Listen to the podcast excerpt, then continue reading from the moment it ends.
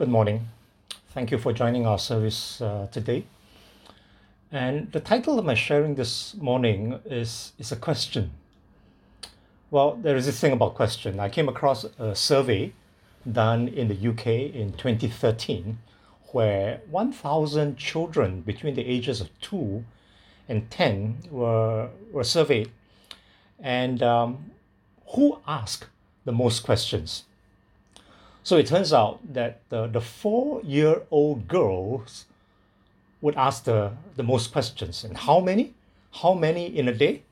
three hundred ninety questions a four-year-old, a typical four-year-old girl will ask in a day. That's thirty-nine questions an hour if you take uh, an awake time of ten hours. So I kind of feel sorry for, for parents who have four-year-old girls and who have to do home-based learning now. You'll be entertaining a lot of questions. But as adults, there is one question that we ask repeatedly, many times throughout our lives. And that question is, why, oh God? Why? Why would there be two point one five million people infected with the COVID nineteen virus, and why one hundred forty-four thousand deaths as of uh, Thursday? From the first death in China on the eleventh of uh, January, that's ninety-seven days. That means a doubling of deaths every five point seven days. And if we continue at this rate, and actually the rate is uh, is escalating, it's not the same uh, every day. If we continue at this average a, uh, rate, the total number of deaths will exceed a million in about two weeks, in fifteen days. Well, some people try to offer perspectives Uh, about this virus. Some people say that malaria kills two million people every year and we don't make a hue and cry about it, or at least most of us don't. There is this nineteen eighteen Spanish flu that infected fifty million people worldwide and killed, in America at least, seven hundred thousand people. And we've forgotten that. that the H one N one virus in two thousand nine was a global pandemic that killed up to half a million people globally and killed eighteen people in Singapore. So COVID nineteen is not a big deal. But then it's not, it's not an answer that, that satisfies me or satisfies us, and certainly it doesn't comfort us, even if we have this perspective. And then we have the preachers, what I would call the so-called pastors among us. One of them, who's got three private jets, by, by the way, he tells his congregation, continue to give money to me and to my ministry, even if you have lost your job due to the COVID nineteen virus. And he said, that is faith. And then he proceeded to exorcise the virus and to declare it destroyed. And that was seventeen days ago. We have another pastor who asked her congregation to give to her ninety-one US dollars. Why? In order to get Psalm ninety-one protection. And you know that verse that reads, uh, uh, no evil will conquer you, no plague will come near to your home. Others have said that the COVID nineteen virus is God's punishment for the persecution of Christians in certain countries, for the sin of abortion, for homosexuality, or whatever pet topics that the preacher uh, may have. Well, there are other more considered and sober views from other pastors and theologians, but I often find them lacking in grace because they tend to be very self-righteous, and they often turn their arguments into an attack on atheists and atheism. Why, O God, is a question we ask today in twenty twenty, but also two thousand years ago. Reading from Luke chapter thirteen, verse one, there were some present at that very time who told Jesus about the Galileans whose blood Pilate had mingled with their sacrifice. The question to Jesus was, what about those that Pilate killed while they were offering sacrifices in the temple? Were they more sinful than the others in the temple? Was Pilate an agent of God to punish them? But Jesus answered by asking another question. Reading from verse two, and this was Jesus' question to the questioners.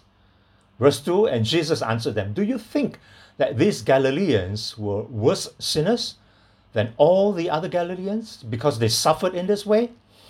No, I tell you, but unless you repent, you will all likewise perish.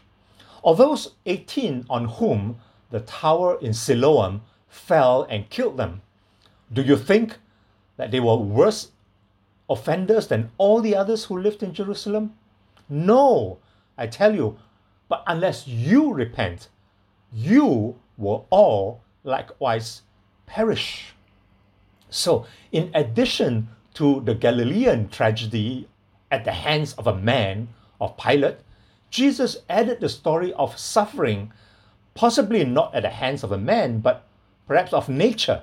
The eighteen who died when a tower fell on them, possibly due to an earthquake or, or maybe due to poor construction. So in Luke thirteen, with one stroke, Jesus negated four common assumptions that people often make. Firstly, that suffering is proportional to sinfulness. Secondly, that tragedy is a sign of God's judgment. Thirdly, that bad things happen only to bad people. And fourthly, that we have a right to make such judgments. Firstly, suffering is proportional to sinfulness. There is a whole book of the Bible in Job, forty-two chapters, which tells us that Job's suffering was not proportional to his sin. Tragedy is a sure sign of God's judgment. Twice, Jesus said in Luke chapter thirteen, no, no, the tragedy of the death of Job's children was not a sign of God's judgment. Likewise, those who were killed by Pilate and those who were crushed by a tower in Siloam. No. Thirdly, that bad things happen only to bad people. Job was a righteous man, but bad things happened to him. And in Matthew chapter five, verse forty-five, Jesus says that so that you may be sons of your Father who is in heaven, for he, the Father, makes the sun rise on the evil and on the good, and sends rain on the just and on the unjust. So it's not bad things, and you and I know that bad things happen to good people too. And then fourthly, that we have a right to make such judgments. You know, for proper judgment, we need perfect knowledge. We need complete information. And I was personally astounded to hear a, a Singapore pastor friend of mine presume to announce that he knew the sins, or at least the foolishness, of another pastor who died in a traffic accident, and another Christian who suffered from losing some of his limbs due to a flesh-eating bacteria. He made that judgment. So the crowds wanted to know from Jesus, why? Was it an act of God's specific judgment on specific sins? In both cases, Jesus says, no. Those who were murdered by Pilate, those who were crushed, were not worse sinners than you. The questioners were curious about other people's sins. Jesus brought them back to consider their own sin. And Jesus was once challenged with the question of why a certain man was born blind. Was it due to his own sin or that of his parents? So let's read from John chapter nine, verse one. As Jesus passed by, he saw a man blind from birth, and his disciples asked him, "Rabbi, who sinned, this man or his parents, that he was born blind?" Jesus answered, "It was not that this man sinned or his parents, but that the works of God might be displayed in him. We must work the works of him who sent me while it is still day. Night is coming when no one can work. As long as I am in the world, I am the light of the world." So it was not the blind man's sin, it was not the parents' sin. It was to reveal the glory of God. It suggests that we just do the work of God. We must work, do good while there is light. Jesus is the light of the world, but as long as he is not in the world, we are the light of the world. And then Jesus healed the man. And the point of this incident suggests that we should not presume to know the purposes of God in any, in any particular instance of suffering. Not yet. I came across this short poem that illustrates this point very well. It's The Weaver. "My life is but a weaving between my Lord and me. I cannot choose the colours, but he weaves steadily. Sometimes he chooses sorrow, and I in foolish pride forget he sees the upper, and I the underside. Not till the loom is silent and the shuttle cease to fly will God unfold the canvas and reveal the reason why. The dark threads are, are as needed in the master's weaver's hand as the threads of gold and silver in the pattern he has planned." And I think this is a wonderful poem. It echoes Isaiah chapter fifty-five from verse eight. And this is God speaking, "For my thoughts are not your thoughts, neither are your ways my ways, declares the Lord. For as the higher heavens are higher than the earth, so are my ways higher than your ways, and my thoughts than your thoughts." So often we tend to make judgments prematurely. In the Bible, there is the story of Joseph in Genesis. He was sold into slavery by his uh, jealous brothers, falsely accused of rape, and thrown into prison. And yet, Joseph did the works of God. He remained righteous before God, and eventually, after many years, became the second most powerful man in Egypt, or on earth at that time. He then saved his family from famine, and he told his brothers this in Genesis chapter fifty, verse twenty. "You intended it for harm, but God intended it for good." Out of the greatest evil and difficulty, God can bring even greater good. Tragedies and hardships can prepare us to help others. All of the trials that Joseph had made him into the man he needed to be. And that is a good example of progressive revelation, that God's ways and God's thoughts are higher than ours, and they are progressively revealed to us. Deuteronomy chapter twenty-nine, verse twenty-nine is the verse that we all really need to know.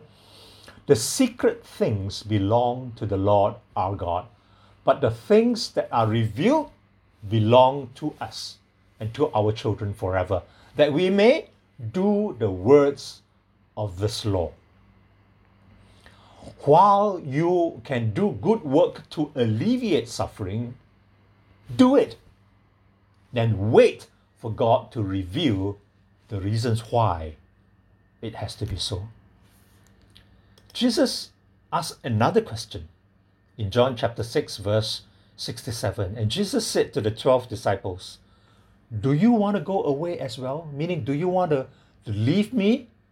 Don't follow me anymore? And so the Apostle Peter learned from his master by answering Jesus, Jesus' question with another question. And Peter's question was this. John six sixty-eight. Simon Peter answered him, "Lord, to whom shall we go? You have the words of eternal life, and we have believed and have come to know that you are the Holy One of God." G K Chesterton said it another way. He said, "When belief in God is difficult, there is a tendency to turn away from Him." But in heaven's name, to what? To whom shall we turn? If there is no God, if there is no eternity, if there is no justice, if there is no moral law, then there is no basis for good and evil. There is no basis to say that COVID nineteen is bad or good. And we can only conclude with a question. Why bother? Why not eat, drink, be merry, for tomorrow we die? Since there is no God, there is no moral, objective, objective moral, there is no good, there is no bad. Why bother? And so we can either run away from God or we can run towards God. And this is an age-old question all over the Bible. thirteen times in the book of Psalms, the psalmist asks, "How long? How long, O Lord, do we have to suffer?" Four other times in Isaiah, in Habakkuk, in Zechariah, and then finally, even in Revelation chapter six, verse ten, "How long, O Lord?" It suggests that the faith of the psalmist and all these others had been shaken. But then again, we say that the faith that cannot be shaken is the faith that has been shaken. And we get out of it. The Bible tells us in Second Corinthians chapter one from verse eight, "For we do not want you to be ignorant, brothers, of the affliction we experienced in Asia. For we were so utterly burdened beyond our strength that we despaired of life itself. Indeed, we felt that we had received the sentence of death. But, but, but that was to make us rely not on ourselves, but on God who raises the dead." And this is the ultimate solution to the problem of good and evil and suffering, the cross. The one place in history and in the world where evil, love, forgiveness, and justice come together. Evil are the sins of man, and they have its consequences, including earthquakes and tsunamis and viruses. Justice, because that sin was punished, was paid for on the cross. Love, which was demonstrated in that while we were yet sinners, Christ died for us on the cross. And forgiveness that sets us free and reconciles, reconciles us to the Father as God raised him from the dead after the cross. You think about the two thieves who were crucified with Jesus on the cross, and their responses reflects the two responses that a person can have concerning suffering and sin, as they were both suffering on the cross.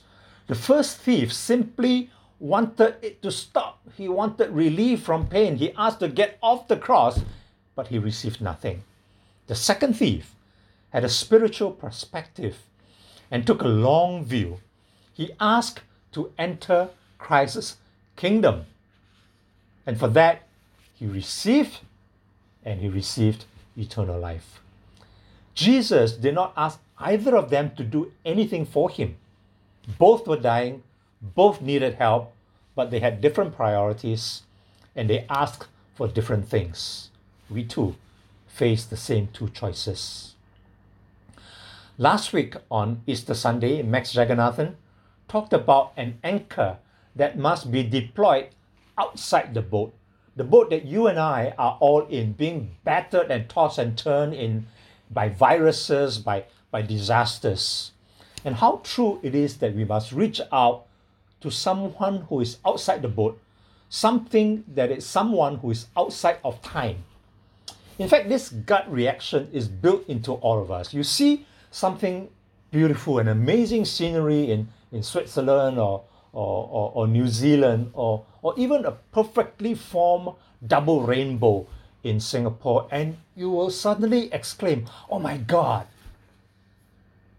At the same time, when we read a text that there were seven hundred twenty-eight new COVID nineteen infections in Singapore on Friday morning, we also explain, ex- exclaim, "Oh my God, why?" Ecclesiastes chapter three, verse eleven. God has made everything beautiful in His time. Also, He has put eternity into the into man's heart, yet so that he cannot find out what God has done from the beginning to the end. So eternity is inbuilt in our hearts. Like it or not, somehow re- we reach out to God, we reach out to someone beyond time. We say, "Oh my God." But we don't just live in the year twenty twenty. We are living between Genesis chapter three, when man was created, and Revelation chapter twenty, the end of time, as it were. So how? that's that's a question in, in Singlish. So how? Let me move on to my last question. So how? And I'm reminded of another question posed by a clinical psychologist, also a theologian, also a pastor, Bruce Atkinson, and he said, "Why waste a valuable trauma?" And this is the trauma. What do we do with it? A trauma wakes us up, and many have called this pandemic a wake-up call. And certainly it has woken us up in Singapore to the plight of foreign workers crammed in dormitories. But personally, has it woken you up? It has woken me up, and I'd like to share three wake-up calls, as it were, for myself, some reflections. Firstly, it has woken me up to, to humility, to be humble. James chapter four from verse thirteen says, "Come now, you who say, 'Today or tomorrow we will go into such and such a town, and spend a year there, and trade, and make profit.' Yet, you do not know what tomorrow will bring. What is your life? For you are a mist that appears for a little time and then vanishes. Instead, you ought to say, 'If the Lord wills, we will live and do this and that.' As it is, you boast in your arrogance. All such boasting is evil. So whoever knows the right thing to do and fails to do it, for him it is sin." How humbling. How humbling that if it were not for God's grace, we will not be able to do such and such, this and that, to do, to do business, to have a holiday, to buy toilet paper. To know that so often we know the right thing to do, but we fail to do it. And that is sin. And that is the wake-up call for humility, for humanity.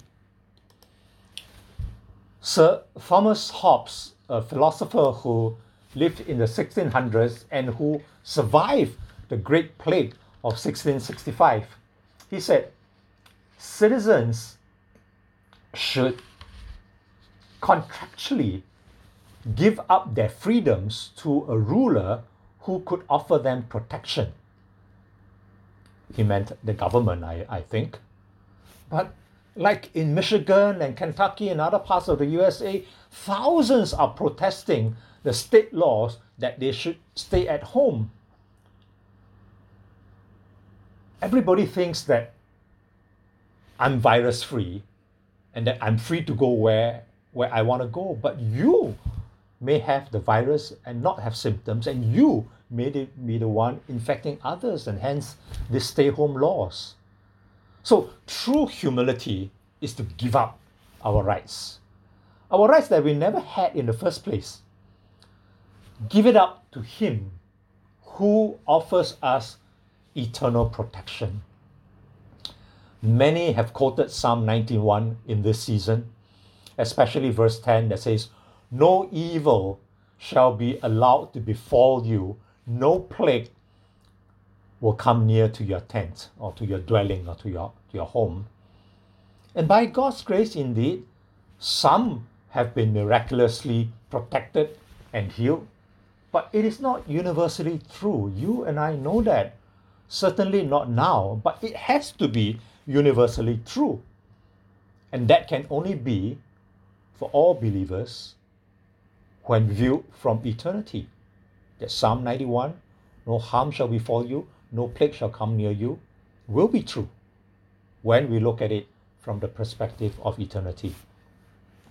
So our humility should lead us into action. In um, in the journal of uh, Henry Martyn, yes, I have it here, he wrote in January eighteen twelve, um, the journal says between January first to January eighth, and then he died about ten months later. Died of what? Died of the plague. And he said, to all appearance, and Henry Martyn was a missionary to, to India and to Persia. He said, to all appearance, the present year will be more perilous than any I have seen because of the plague, because of a, a, a bacteria, a virus. But if God has work for me to do, then I cannot die. And many have paraphrased what Henry Martyn said to this: I am immortal until Christ's work for me to do is done. And that is so true. So firstly, this wake-up call is one to be humble, and secondly, it is to be thankful. You know, throughout history, we see God's grace, God's love in all kinds of disasters. From the fall of man, when Adam and Eve sinned, God clothed them. When the great flood destroyed humanity, Noah found favor in God's eyes and repopulated the earth. With the sin of Sodom and Gomorrah, Gomorrah, God was just looking and looking for ten righteous men that he could bless them. When Jesus was nailed to the cross, God used it to achieve the salvation of mankind, of you and I. So we must be thankful that nothing can separate us from the love of God. In Romans chapter eight, verse thirty-five, who shall separate us from the love of Christ? Shall tribulation, or distress, or persecution, or famine, or nakedness, or danger, or sword, or virus? So be thankful for what we have. Recently, an American celebrity was castigated for a very, maybe innocent, uh, a simple remark. Um, she felt like she was in prison because of the stay-home laws due to this COVID nineteen virus. And who was she? Ellen DeGeneres. And she said, one thing I've learned from being in quarantine is that people, people, this is like being in jail is what it is. And all the netizens, oh, they just, they just uh, uh, condemned her for, for this. Why? Because she lives in a twenty-seven million dollars U S, U S twenty-seven million dollars house, built up area of eight thousand two hundred square feet and a land area of thirty-six thousand square feet. And she said she felt like she was in prison. So be thankful. Spare a thought for those living in foreign worker dormitories, twelve to a room, twenty to a room, or for those who are living in one or two or three room flats with a large family. Be thankful that we, or most of us, can stock up on uh, groceries and cook at home. There are over eighty families in Teban Gardens and Panang Gardens who cannot, and so we went out to, to help them, uh, going out every week. Be thankful that you have a one-room or two-room flat. There are those who are living in a church basement now, just separated two meters apart, and, and you can see this is our basement. Um, we have space for ten, and um, on Friday night, uh, two homeless uh, join us there, and on Saturday morning we expect another maybe four, uh, three or four. Be thankful. It is a wake-up call to be humble. It is a wake-up call to be thankful. And finally, it is a wake-up call to be helpful. And it is not helpful to be an armchair critic and start typing out all your complaints about uh, government, and they should have done this and they should have done that. Why am I suffering this away and that away? Let me share with you um, what was written in uh, by uh, Saint Cyprian. And it talks about Christian behavior. So let me read.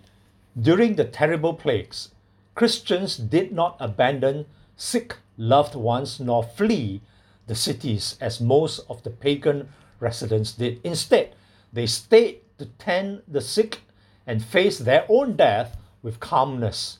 Christians used suffering to argue for the superiority of their creed because they suffered better than pagans. So let's be helpful. Let's prove the superiority of our faith, the superiority of Jesus in our lives that we will be covering in uh, Hebrews in, in, in three weeks. Let's be on the look. Let let, let we are on the lookout for for. Uh, befrienders and helpers in our S three P at P P H B C. Okay, it's a mouthful. It means, uh, uh, what is it? Safe, oh gosh, something. Safe sleeping places at P P H Brethren uh, Church. I think it's safe and secure sleeping places.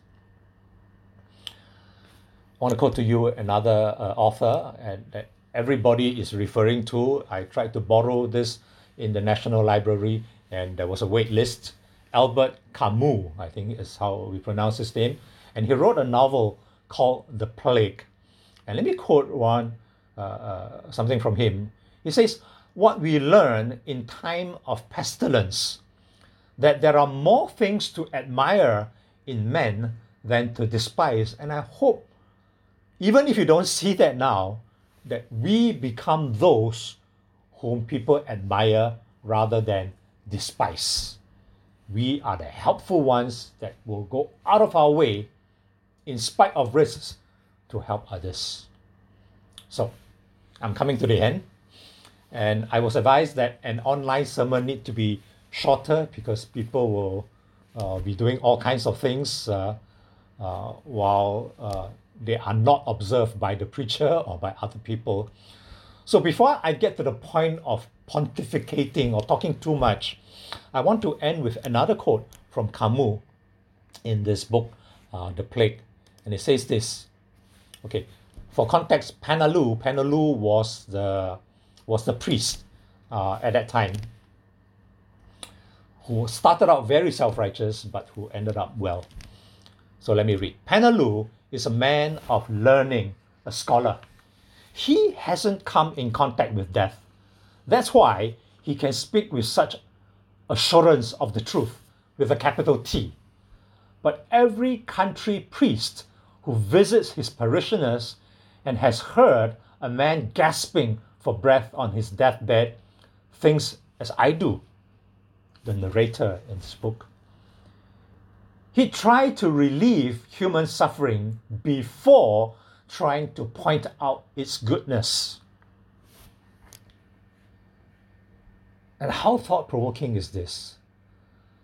And I totally identify with um, the Apostle Peter's question, "To whom shall we turn?" You have the words of eternal life. If I don't draw near to God, then If I don't cry out to God why, if I don't cry out to God, how long will this COVID nineteen situation last? Who do I cry out to? Who do I turn to? It'll be all meaningless. It's just a, a, a random freak of nature that we have this virus and everybody suffers. If I don't cry out to God, who do I cry to? To whom do we turn? You have the words of eternal life. I don't know. I don't have all the answers to viruses or, or suffering. And sometimes I think I don't need to know, at least for now. All I need to know now is that for my life to have meaning and purpose, I have to ask God, not the question why, but ask God to give me wisdom, give me strength, give me compassion to relieve human suffering before I pontificate on the goodness or the meaning of suffering. All I need to be now is humble, thankful, helpful. Let's close in prayer together. Father God, why? Why this global pandemic? How long, Lord, how long before we can get out of circuit breaker mode? How long before things return to, to normal and we can fly and we can go everywhere? But also, Lord, how to be humble, how to be thankful, how to be helpful. And Lord, plant this in our minds daily, that we would be humble, we would be thankful, and above all, we should be helpful, meeting needs where there are. And God of love and light, would you, in our time of fear, give us your peace? In our time of isolation, give us your presence like never before. In times of sickness, give us healing. In times of uncertainty, give us wisdom. In times of darkness, shine your light and help us too to be the light that shines. All this I pray in Jesus' name. Amen.